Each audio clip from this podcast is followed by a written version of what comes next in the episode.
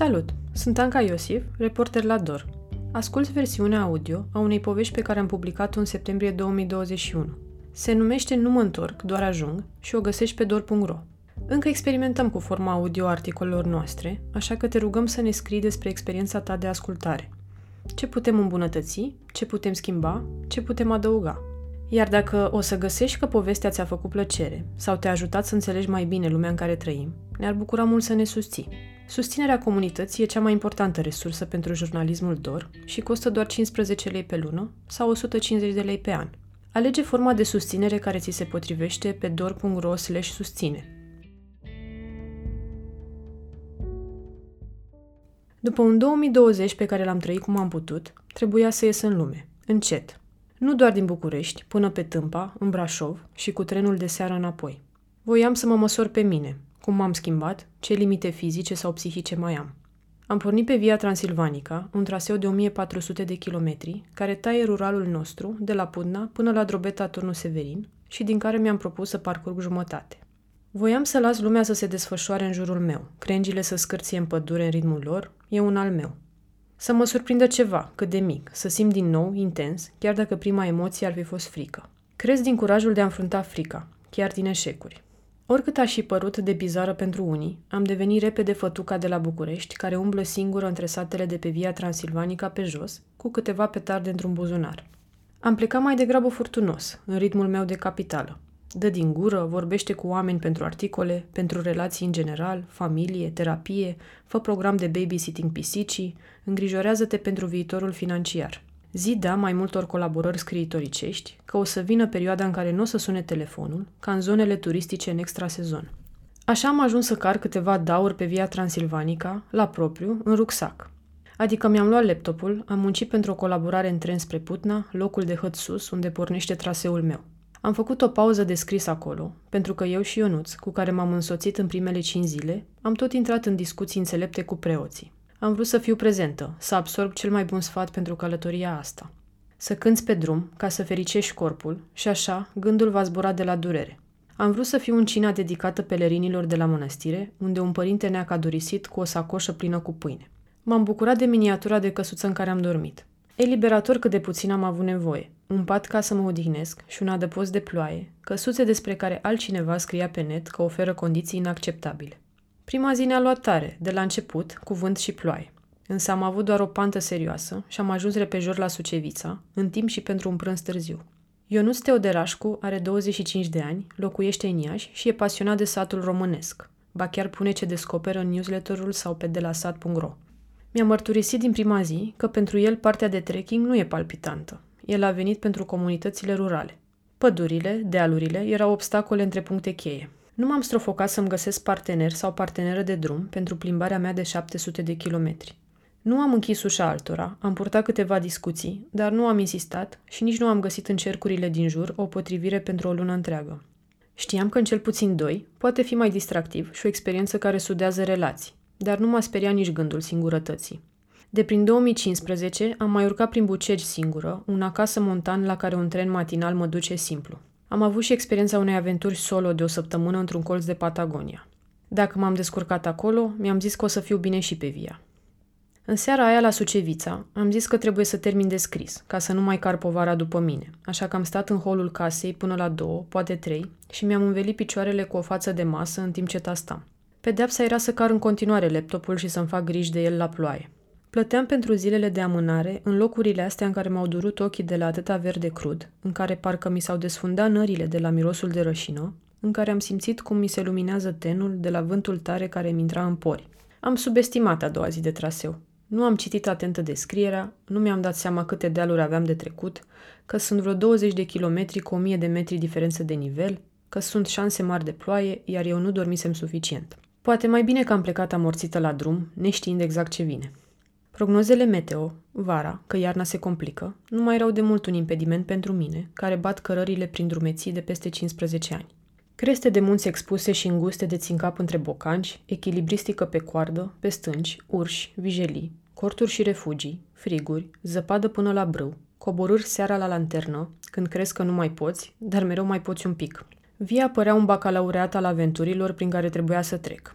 Examenul a început cu pante dureroase și înnămolite, în care ni s-au mai blocat picioarele, locuri în care au pornit și roaiele de transpirație pe după ceafă, de pe tâmple. S-a terminat totul în seara aia și în următoarele, cu bocanci puși la uscat pe boiler sau cu fionul băgat adânc în ei. Am glumit cu Ionuț că am nimerit cea mai primitoare perioadă. Deja aflasem pe pielea noastră că Bucovina e piatra de încercare a via. Dacă te călești aici, ai șanse să fii bine și mai departe. Vatra Dornei, a cincea zi, mi-a fost cotitură, pentru că a fost cea în care am rămas singură pe traseu, cu hainele deja înghesuite în saci de plastic, în caz de alte ploi. Au fost momente cu Ionuț în care mi-aș fi dorit să fiu singură, când m-a mai întrebat ceva filmat pentru feed-ul de Instagram, iar eu voiam doar să tac, să ascult păsări și copaci sau să mă concentrez pe respirație. Mi-a părut și bine că am fost cu el prin terfeleala ploioasă din Bucovina, unde am râs și ne-am și dat spațiul unul altuia în păduri încețoșate și mistice, fără să ne spunem multe vorbe. În ploaie, nu-ți rămâne decât să pui, atent, un pas în fața celuilalt, să accepți tot noroiul care s-ar putea să-ți ajungă și în fund de la o mică alunecare. Învățaserăm amândoi și că sunt lucruri care nu se rezolvă decât în pădure. Spui că țipi pentru urs, dar poate o faci pentru tine. Nu mai contau nici grijile mari de oraș. Hai să trecem de panta asta, hai mănâncă ceva, hai să vedem pe unde e traseul. În Vatra Dornei m-a pălit că o să rămân singură. Abia mai suntem deschiși să bem o bere într-un loc nou. Mie îmi place că știu numele ospătăriței la cărciuma de pe strada pe care locuiesc, pentru că e familiar. Aici venisem pe teritoriu nou, cu o persoană pe care abia o cunoscusem și după ce m-am obișnuit cu ea, pleca. Ne-am îmbrățișat în seara aia, Ionuț mi-a urat drum bun, că puternic am văzut că ești, cum mi-a spus, iar eu i-am mulțumit că mi-a din catrafusele la care am agreat să renunț. Un aparat pe film pe care nu am apucat să-l termin, niște pantaloni crăpați în fund, o cremă, borsetă, dezinfectant, apă micelară. Și laptopul, de care am fost cel mai fericită să mă despart. De atunci am început să scriu pe telefon jurnalul zilnic pe care îl trimiteam spre redacție ca să împart direct de pe drum experiența cu cititorii. Cam așa m-am ușurat de peste două kilograme. Plecasem din București cu vreo unsprezece kilograme în rucsac, iar teoria spune să nu car mai mult de zece la sută din greutatea corpului. Eu, la vreo șaptezeci și trei de kilograme, intram oarecum în grafic după Vatra Dornei, cu vreo nouă rămase. Păstram haine care să-mi ajungă o săptămână, vreo patru tricouri, vreo trei tipuri de pantaloni, șosete, chiloți, batoane, nuci și fructe uscate de ronțăit pe traseu, niște supe și paste de încălzit la o butelie de gaz pentru camping, o oală, trusă de prim ajutor, un gel de duș trei în unu și alifit de oblojit bătături sau relaxat mușchi. Am mâncat biscuiți cu ciocolată în seara aia. Era șolehamite să mă mai intersectez cu proprietarea pensiunii, care îmi ceruse banii și buletinul înainte să-mi dau rucsacul jos, și un meh la ideea de a sta singură la o masă. Nu azi. Am început să-mi aranjez pungile în rucsac, parcă din ce în ce mai profi. Dacă înainte scoteam tot afară, ca și cum ai scoate mațele unui pacient pe masa de operații, acum începusem să operez din interior, sistematic. Pe primele pante pe sub telescaunul din Vatra, m-a pufnit prima oară plânsul și am trecut printr-un mic atac de panică. Respirație sacadată, senzație de sufocare, puls accelerat. Prima zi, într-un loc necunoscut, Miț Cioban a apărut brusc din spate. Via, urma să aflu, e populată cu bărbați care apar de peste tot. Nu-ți vor răul, te depășesc, dar te sperie când ies silențios de prin păduri sau vin din urmă pe dealuri. Te amuză când trântesc cum dacă îi dai ursului pace, o să-ți dea și el ție. Se duc spre turme, spre vecini, spre mai știu eu unde. Atunci am interiorizat și fricile proiectate de alții pentru mine. Ai grijă la ciobani, la câinii de stână. Vezi, poate te lipești de vreun grup. Tot nu te-ai lipit de vreun grup? A devenit obositor să explic că nu caut să mă lipesc, că sunt în ritmul meu, cum m-o întâmpla, m-o întâmpla. Mi-am găsit pace în faptul că nu am tăiat din drum cu telescaunul și am început să șterg mucii, să mă concentrez pe respirație. După o săptămână în ploi, nămoale și cărat lucruri inutile, m-am convins cu greu să-mi iau o pauză în Piatra Fântânele, la Tășuleasa Social, O N G-ul părinte al Via. Am ajuns la ei într-o zi caniculară, în care mi-am înmuiat bandana în izvoare ca să am tâmplele reci măcar jumătate de oră. M-am atârnat în bețe la vreo cincisprezece minute de sediul lor, pe la șase, când mi-era și foame, și sete, și somn, iar un domn m-a oprit să mă întrebe de ce aici, de ce singură. Să-mi spună cât de singur se simte el în sat de când a început să plece lumea, o poveste pe care am tot auzit-o pe drum. Tinerii pleacă spre orașe, părinții lucrează în străinătate, ciobanii s-au obișnuit cu singurătatea, bătrânii rămân singuri. Sunt multe boli pe lume, dar singurătatea te ucide, îmi spusese și un domn care m-a servit cu miere și apă rece în Poiana Stampei. Oricât aș fi de obosită, transpirată, înfometată, nu pot să expediez discuțiile astea. Uneori am impresia că atât mai putem face unii pentru alții. Să ne ascultăm. Ei mai vizitasem pe cei de la Tășuleasa acum zece ani, când au inaugurat o pădure pedagogică, un loc cu trunchiuri de arbori cărora le poți citi vârstele, o tiroliană, o stație de epurare. Proiectul Via Transilvanica a început acum patru ani, după ce Alinu Șeriu, fondatorul Tășuleasa Social, și-a imaginat o plimbare printr-o Românie rurală și nevăzută, un traseu pe care să-l poți explora pe jos, pe bicicletă sau călare. Via are o mie patru sute de kilometri, pornește de la Putna, trece prin Suceava, Bistrița, Harghita, Mureș, Sibiu, Alba, Hunedoara, Caraș-Severin, Mehedinți și se încheie la Dunărea din Drobeta Turnu Severin. În primele zile din Bucovina e fluxul cel mai mare de drumeți. Pentru că e startul, cincizeci de oameni pleacă zilnic de acolo și parcurg un weekend sau o săptămână, apoi dai mai mult de ciobani pe coclauri. Fiecare sat de pe drum are arhitectura, religia, gastronomia, etniile și tradițiile lui. Fiecare kilometru e marcat, pe lângă teurile portocalii de pe arbori, stâlpi, poduri sau borduri, de câte o bornă din andezit de vreo două sute patruzeci de kilograme. Tășuleasa e locul în care ajung prima oară toate bornele, în care sunt sculptate diferit, unele cu animale sălbatice, flori, simboluri locale sau mesaje precum "Fi prezent". O galerie de artă care se întinde pe o mie patru sute de kilometri a fost cea mai simpatică explicație a echipei.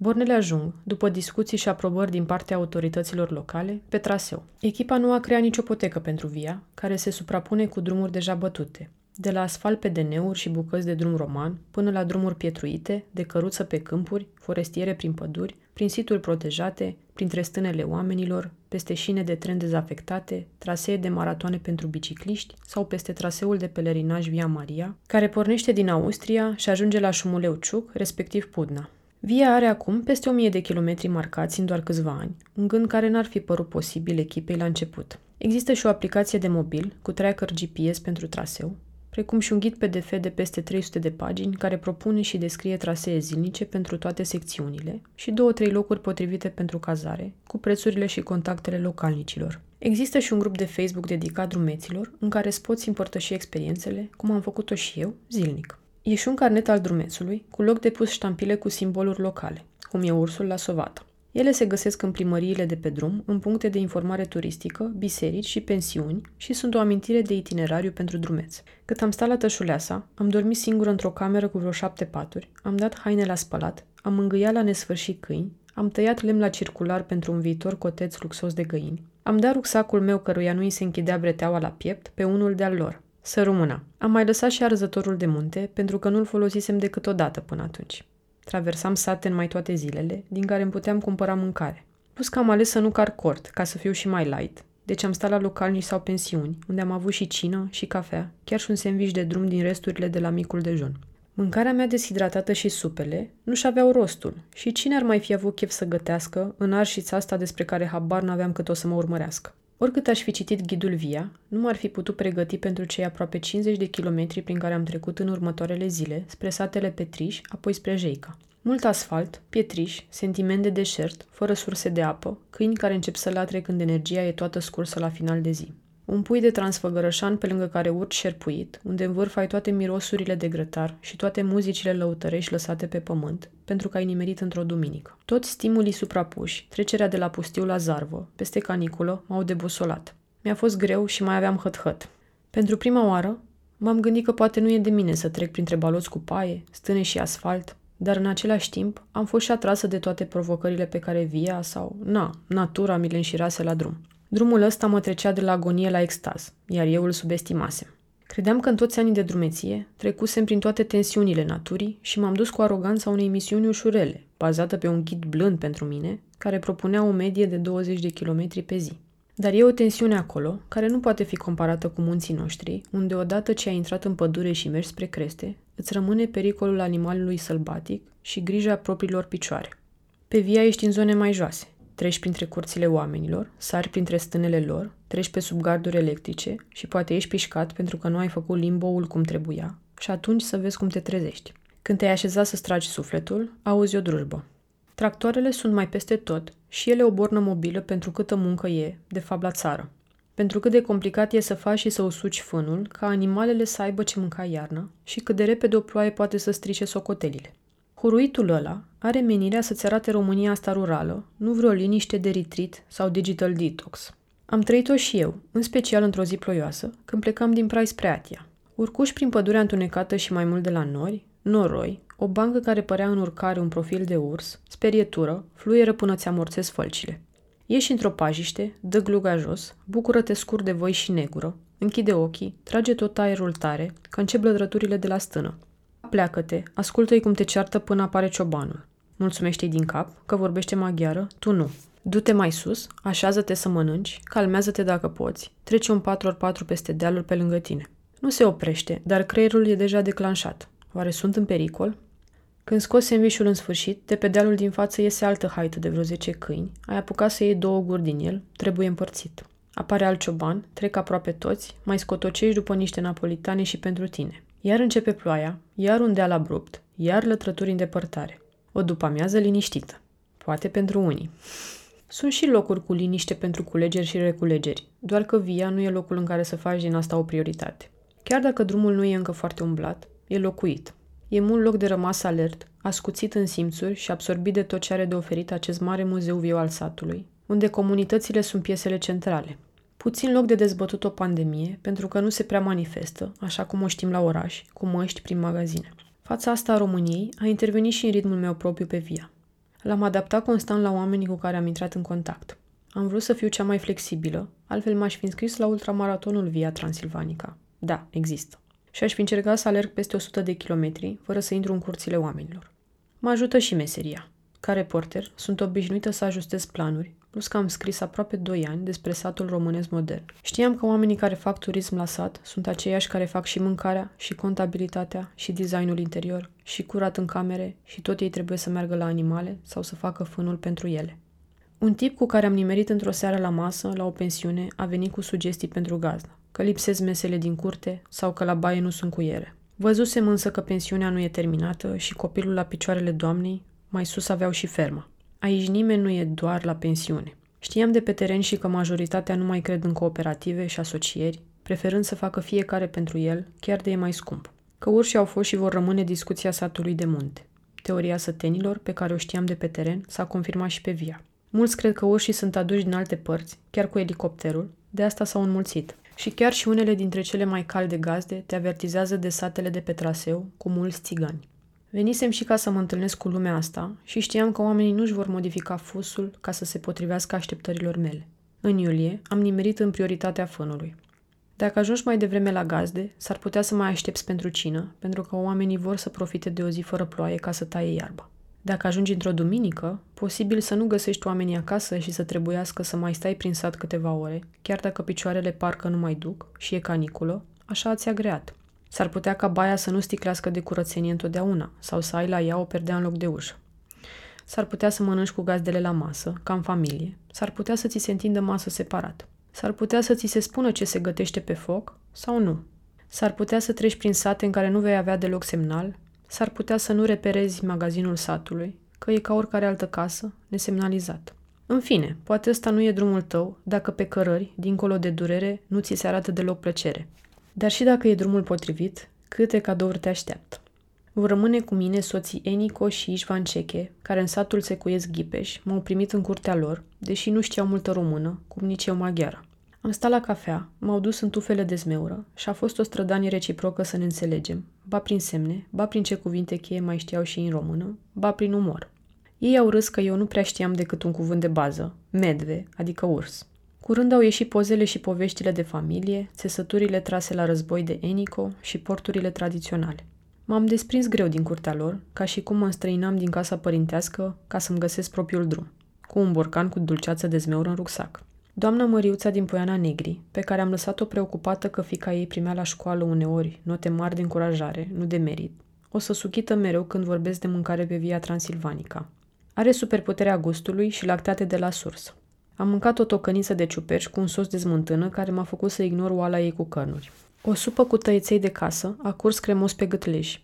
Papanași trași în formă de ecler, fragezi ca nicăieri până acum. La fel de bine am mâncat și în Șapartoc, satul cu douăzeci și patru de localnici, în care s-au mutat din Sighișoara tinerii Radu și Andreea. Andreea urmează să aducă în comunitate al douăzeci și cincilea sătean și mama ei face un papricaș în sosul căruia îi vrea să tot înmoi pâinea. Familia Bălăceanu, în Brădățel, pe lângă Sovata, are cel mai frumos loc de ațipit. O saltea într-un mic foișor, pe marginea râului care trece prin spatele casei lor, vecin cu ciubărul. De la domnul Stelian am primit și prima mea petardă, în caz de urși, iar doamna Smaranda a fost prima de pe traseu care mi-a spus părintește să-i scriu pe WhatsApp când trec de drumul forestier fără semnal, care urma. Soții Ildikó și Arpat Laszlo au o comoară într-un colț al comunei Mărtiniș, vecină cu Odorheiu Secuiesc. Am dormit într-o casă veche de un secol, cu câteva paturi despărțite de niște perdeluțe, cu bibliotecă și pian și o curte în care am tras cea mai liniștită siestă în iarbă. Acolo, soții Laszlo găzduiesc cântări sau alte evenimente dedicate comunității. Poveștile doamnei Ildikó sunt parte din atracția locului, așa că am fost tristă când am aflat că nu vor fi acasă. Au lăsat însă totul pregătit pentru mine, pentru că citiseră și pe Facebook de fata singură pe drum.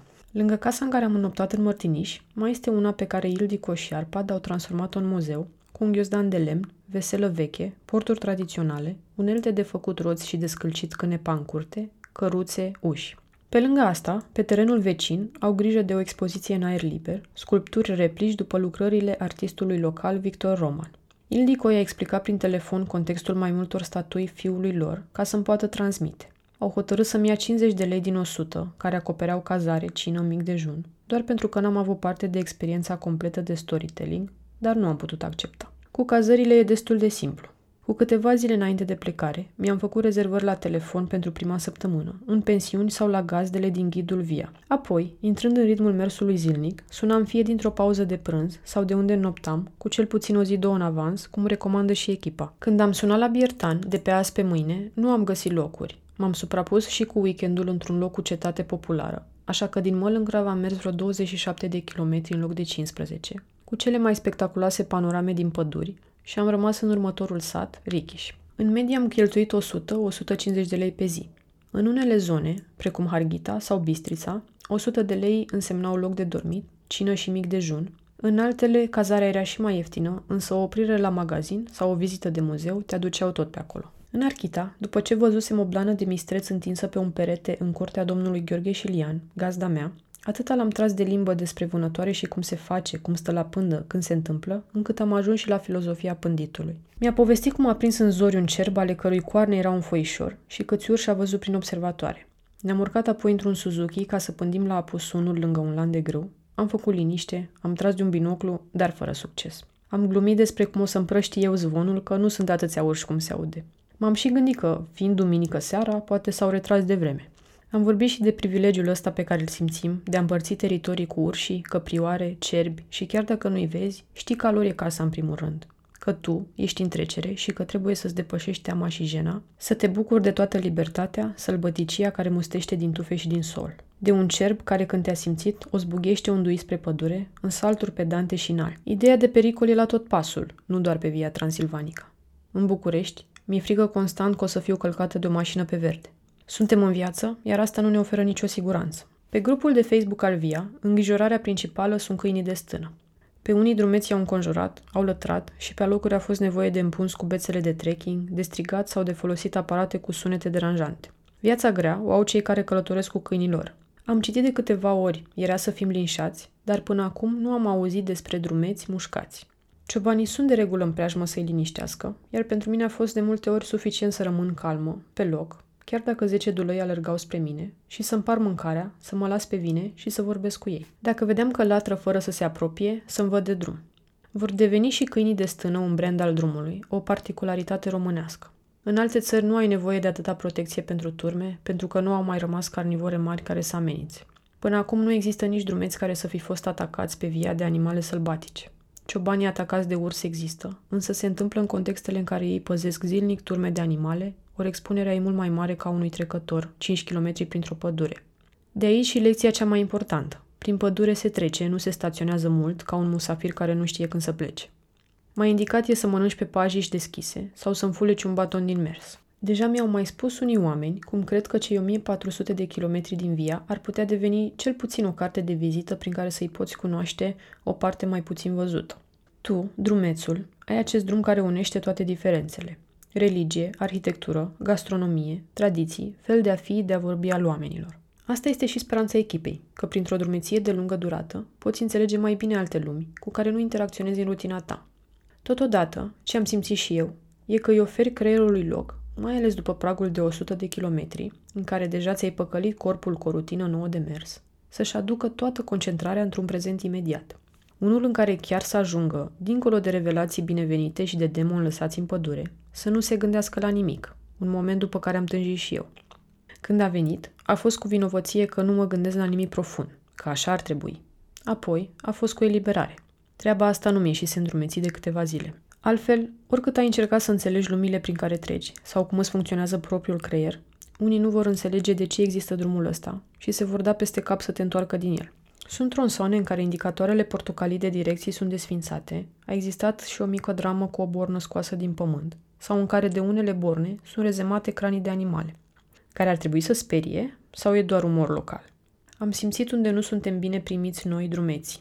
Când la mijloc sunt și proprietari de terenuri, pădurari sau vânători, culegători de ciorfi, cineva va fi deranjat că se vântură din ce în ce mai mulți oameni cu rucsaci, mulți de la oraș. Cineva va începe la un moment dat să pună întrebări. Aș fi pus și eu, de curiozitate, când am văzut oameni tăiând arbori în pădure și mașini cărându-i, dar mi-a fost teamă cu singurătatea mea în fața unor bărbați cu drujbe. Uneori, prin sate, vei începe ca drumeț să explici teurile de pe stâlpi localnicilor neștiutori și poate o să auzi un mirat pe jos, de la Putna, dar se dă ceva la final, sau poate o să pleci la drum cu caș, apă minerală sau dulcețuri.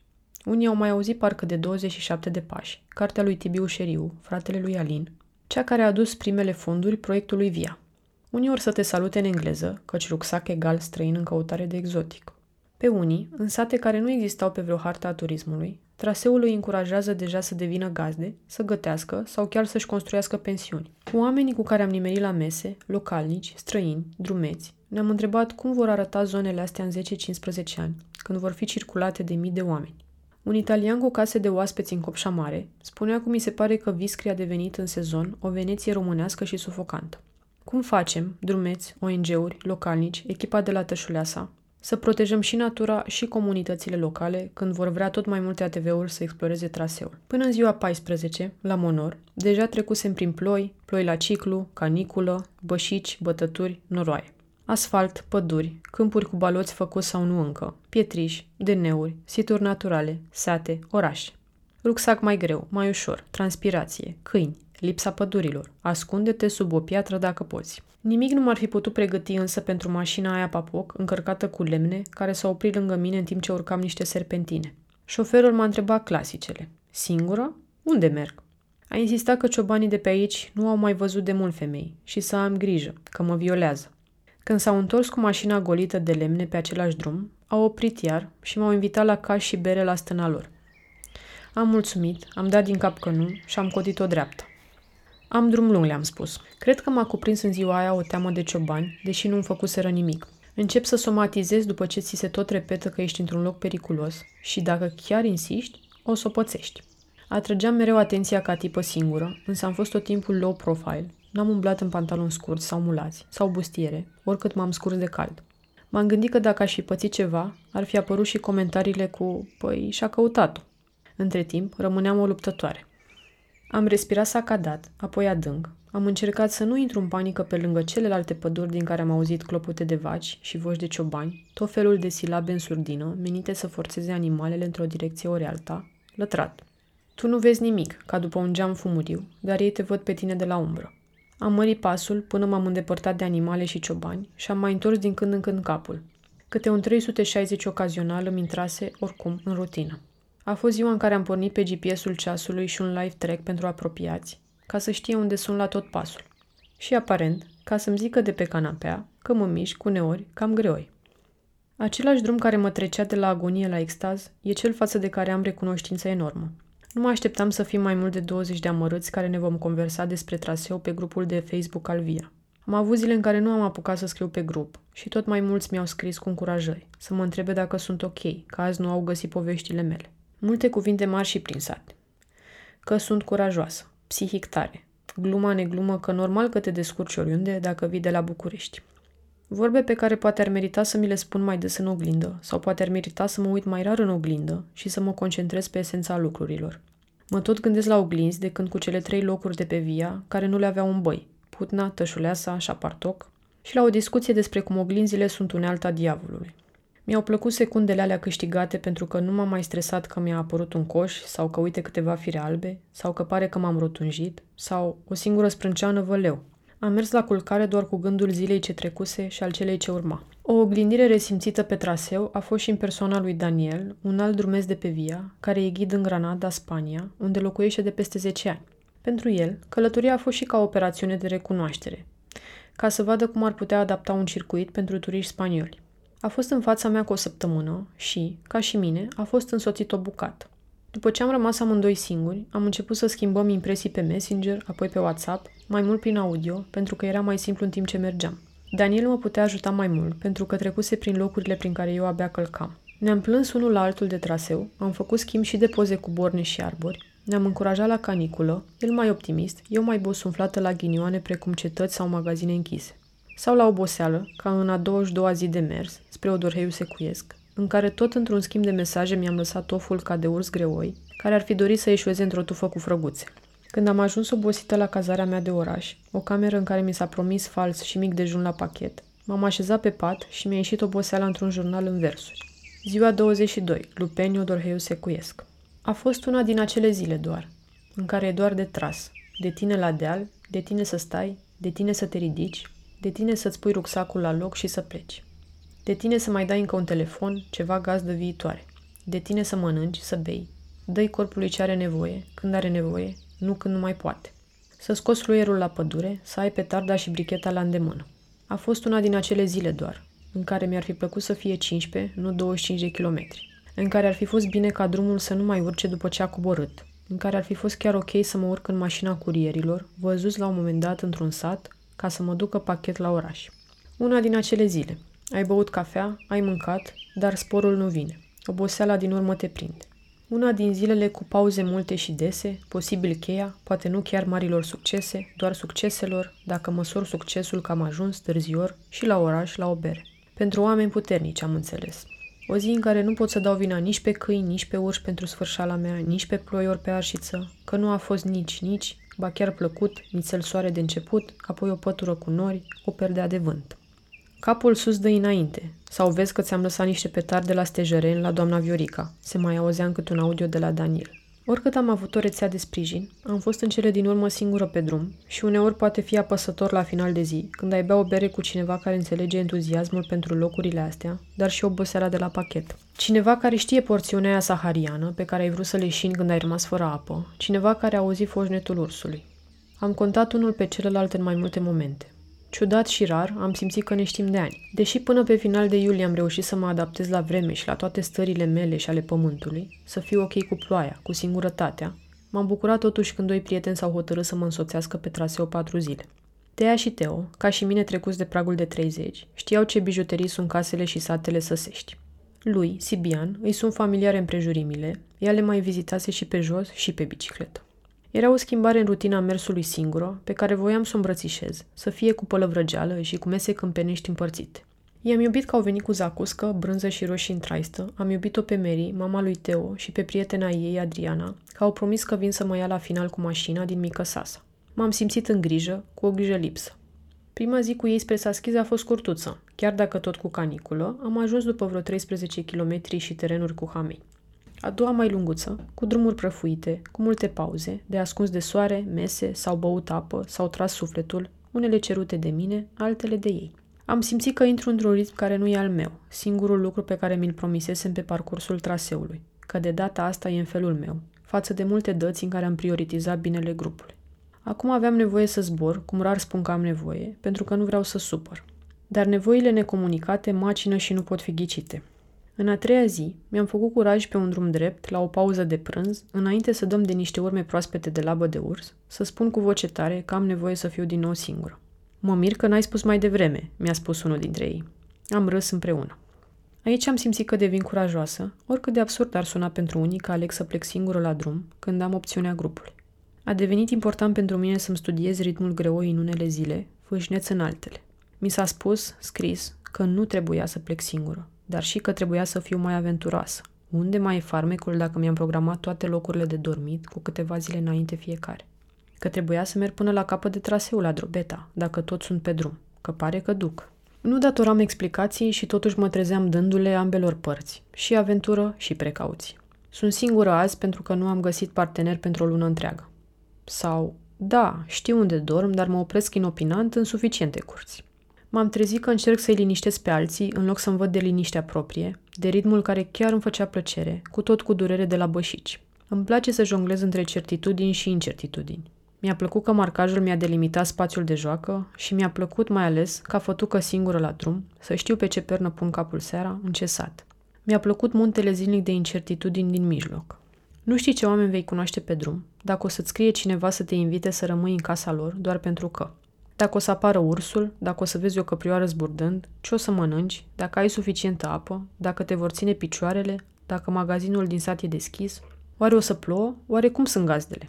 Suficient necunoscut și o luptă constantă să-mi văd de deciziile mele, cum e o luptă constantă să nu mă mai compar în viața de zi cu zi cu oamenii din jur. Când se poate, fă lucrurile în ritmul tău, Anca, și nu te mai certa cu tine. Penultima zi, din Mediaș spre Accente Sever, o zi de peste treizeci de kilometri, a venit să mă cupleșească și cu bune și cu rele din mai multe direcții. Puțin somn cu o noapte înainte, pentru că stătusem la vin, cu povești care n-aș fi vrut să se termine despre ghidărie, evenimente într-o sinagogă în restaurare, upcycling de sticlă. Ziua în care am uitat de cearcăne când o doamnă a mers cu mine un kilometru spre ieșirea din Mediaș și am vorbit despre drumeții. Mă urmărea pe Facebook, mă recunoscuse. O altă doamnă mă văzuse în oraș, a zâmbit și m-a admirat din umbră, nu a vrut să mă deranjez. Ziua în care a venit pe WhatsApp de la Daniel și întrebarea. Cum te simți la gândul că te întorci? Învățasem o vorbă înțeleaptă la Ricky și de la Lavi, cofondatoare D O R, care mi-e și mai dragă de când a ales curajos, în urmă cu câțiva ani, să se mute la sat. La țară e de lucru tot timpul, am pălăvrăgit noi, nu e doar boemie, însă poți să-ți faci loc pentru persoanele și discuțiile care contează, fără să le programezi pe zile sau ore. Fii atent în jur. M-a întrerupt când am spus că mai am un pic și mă întorc acasă, că nu știu cum să mă raportez. Nu mă întorc, mi-a spus, doar ajung. Ajung din nou într-un loc familiar, dar eu sunt altfel. I-am răspuns lui Daniel într-un mesaj lung, de pe o urcare împădurită, unde a venit și atacul de panică de final, la gândul că mă întorc între patru pereți. Apartamentul în care stau mi-e cel mai drag dintre toate în care am locuit, însă sunt conștientă de cât de mult tânjesc după stat în grădină, la aer. I-am răspuns că mi-e frică de cum o să fie, de cât de ofilită o să mă simt din nou și nu neapărat săptămâna viitoare, ci în următorul an. Luna asta în locuri mici și deschise a fost clar că mi-a făcut bine. Am simțit și eu și alții calmul pe chipul meu, însă pe de altă parte mi-e grea ideea de a mă desprinde dintr-un loc în care am o rețea de sprijin. Prieteni, colegi, familie, un loc în care pot să strâng oameni dragi la o bere sau la o ciorbă în cartier într-o marți. Gândul unei rate pentru un apartament în București devenise serios înainte de plecare, la cei deja treizeci și doi de ani ai mei, din care ultimii șapte-opt în chirii. Pe Via am început însă să mă strâmb la anunțurile imobiliare care mi intrau pe mail când eram în pădure. cincizeci de mii de euro pentru treizeci de metri pătrați pentru că e într-o zonă bună? Vă povestesc eu de pe Via despre zone bune. Delete. Ultima zi, spre Micăsasa, în Sibiu, a fost liniștită până spre ultimii kilometri. În ultima pădure am rărit pasul. Țin minte ceva rude mai mici de ale lăcustelor care au tropăit pe o bucată de sol cu sutele, țin minte și coborârea spectaculoasă spre Șeica Mică, penultimul sat, la câțiva kilometri de Micăsasa. Un deal hotărât de pe care se vedeau toate casele în jur îmi grăbea pasul spre Plat. M-am oprit la magazinul și barul din Șeica, mi-am luat un suc, ca în multe alte zile, l-am băut liniștită la masă, vis-a-vis de niște săteni care tot chicoteau să vorbească mai frumos, mai încet, ca aude domnișoara. M-am ridicat, i-am scris lui Daniel că mai am un pic și am avut grijă să salut pe absolut toată lumea pe ce păreau a fi ultimii kilometri care leagă cele două sate pe drum drept. Doar că tipic pentru Via deja, când te pregătești să închei o zi sau o lună și te moleșești, treci pe pilot automat, întotdeauna mai e un indicator de dreapta care te scoate din amorțeală. Cum te trezește o pădurice, nu te trezește nimic. Daniel a încercat să mă avertizeze de ce urmează, loc în care se enervase și el, dar eram deja în miezul acțiunii când l-am ascultat. Am trimis și eu înapoi o bombănitură, deja ciufurită printre crăci. Multe tufe de tăiat cu bețele, cărăruțe subțiri care te pot îmbia pe unde nu trebuie, transpirație proaspătă. Aș fi zis că după aproape șapte sute de kilometri nu mă mai miră nimic. Dar relația asta a ținut să nu fie plictisitoare până la final. Adică până la primăria din Micăsasa, unde m-a întâmpinat viceprimarul, tânăr și casual, cu bicicleta sprijinită lângă scări și o cană în mână, de-mi venea să-l întreb eu pe el de unde a început traseul. Am vorbit de restaurările pe care le au în plan cu voluntarii, despre restructurări interne, despre cum pe acolo nu-i place toată lumea. Sunt singura comună din județul Sibiu cu conducere U S R. M-a onorat cu ultima ștampilă pe carnet, apoi Mary și Adriana, care veniseră să mă ia la Sibiu, m-au pozat cu ștampilele pe scările primăriei. La Sibiu am fost cocoloșită cu mâncare și afecțiune și am cocoloșit la rândul meu un pui de ciobănesc. Am ajuns a doua zi și la București, obosită, posibil modificată. Ce s-a modificat, voi observa probabil în tot felul de decizii viitoare, mai curajoase sau mai puțin curajoase. Momentan, observ că nu mai sunt tractoare parcate peste tot și mă abțin de la a da binețe tuturor în cartier. Mai observ un șchiopătat la piciorul drept, strigă ceva ligament și sunt băbuța după care trebuie să aștepți la trecere.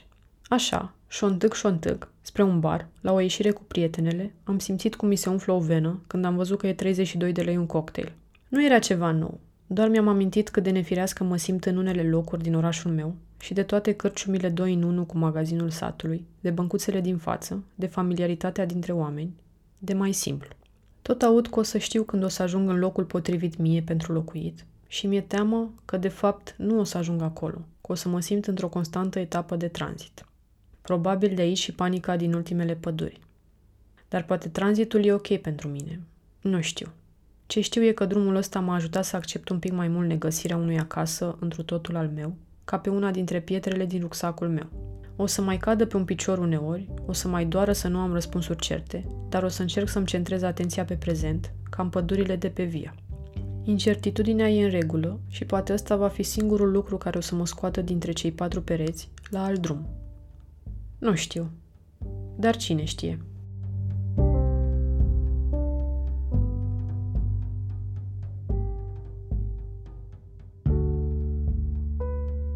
Și mulțumesc că ai ascultat! Poți să-mi scrii despre cum a fost povestea pentru tine sau dacă ai orice întrebări la anca punct iosif at dor punct ro.